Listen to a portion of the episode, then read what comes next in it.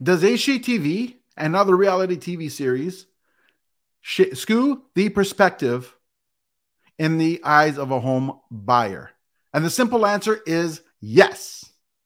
My name is John Papaloni. Welcome to Market Tuesdays, episode number nine. Today, I'm going to talk to you about the effects of HGTV in the real estate market. So many times, many people, especially first time home buyers, watch these shows. And believe it or not, I watch them too. They're great. The problem is they're taking what they see on TV, going to look for a home that's a replica of what they see on TV forgetting that what you see on TV isn't always the same in person. Now, it's great to have everything done. It's great to have all that wonderful uh, marble, uh, granite, whatever in the house, but sometimes that requires work.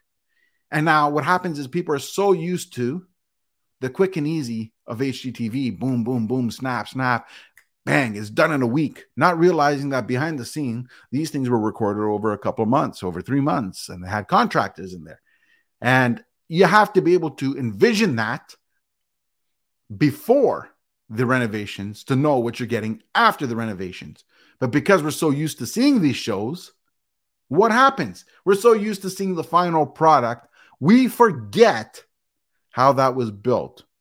So now, as a realtor going and showing the homes, if you turn around and say, hey, this is going to be a fixer upper, you're going to have to do work. Right away, people are going to go, whoa, what am I getting into? Holy crap.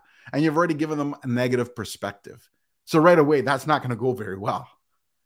Now, it is important as a realtor that we set expectations right from the beginning so people know what to expect. They know the reality. You prepare them because when you're so used to seeing things complete in the way you want to, have it, it is hard to envision what it could be. So that's one of the things. Now, as a buyer, you got to remember it is possible to find what you want, but it may not be in the budget you want because these things are done and the renovations are in the price. It's already done for you, but the profit's in the price. By finding something that hasn't been renovated gives you the opportunity to get in there and put your own touch. But you got to be able to see what you're doing. What you're looking for is to make sure the bones are good. And what I mean by the bones, stuff like the foundation, the layout. I mean, yes, yeah, sometimes you can move walls, but that's where the expensive stuff comes in. So you want to find out the layout that works for you and make it work. If you have to move a wall or two, that's where you get the professionals to look and tell you what needs to be done, and you can decide whether it's worth it.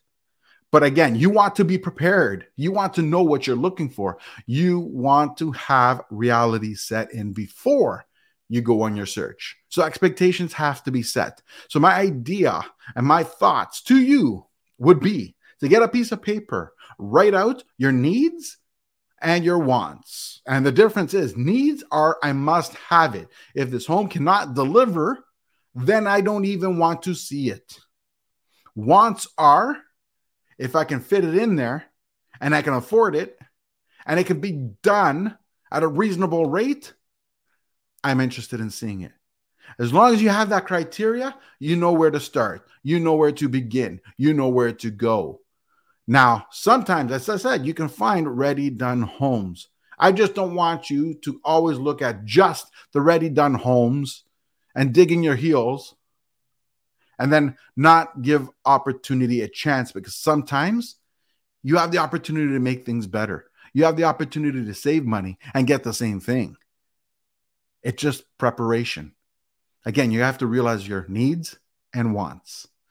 Go in prepared, go in with your list, maybe even have a drawing out done so you can see if the layout matches your drawing.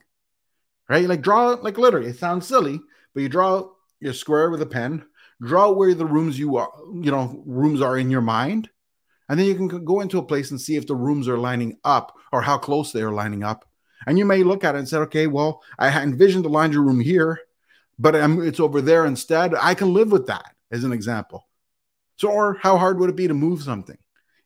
When you have a plan, you know what you're doing, and that plan makes it easy to move forward.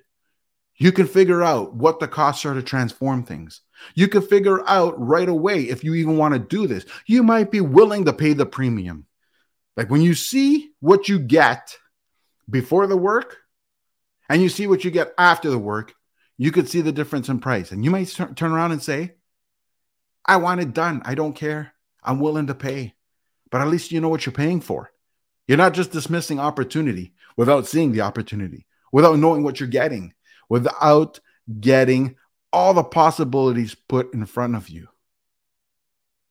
And that's what all I'm trying to make. That's my point. Do not take the perfectly ready, done homes from HGTV and then bring it into your own home search and expecting it to find it exactly like that, exactly the way they did it, the way you want it, and in your budget. Get into reality. Know what you want before you get in there. Have your wants and your needs. Work into that. See what you can get done. And maybe when you hire a realtor, they may have the connections you need for contractors or certain items that you need, like whether it's just a plumber, it might that might all be all you need. Just a plumber to move wires, might need a drywaller, whatever. The point is, when you have a plan and you know what you're looking for, you can get it done. You can put it together. Needs, wants. Draw out a layout. Give everything a chance. Try to envision it. And when you can envision and your vision matches, then you found opportunity. That's my tip for Market Tuesdays, episode nine. Thank you for watching. My name is John Papaloni.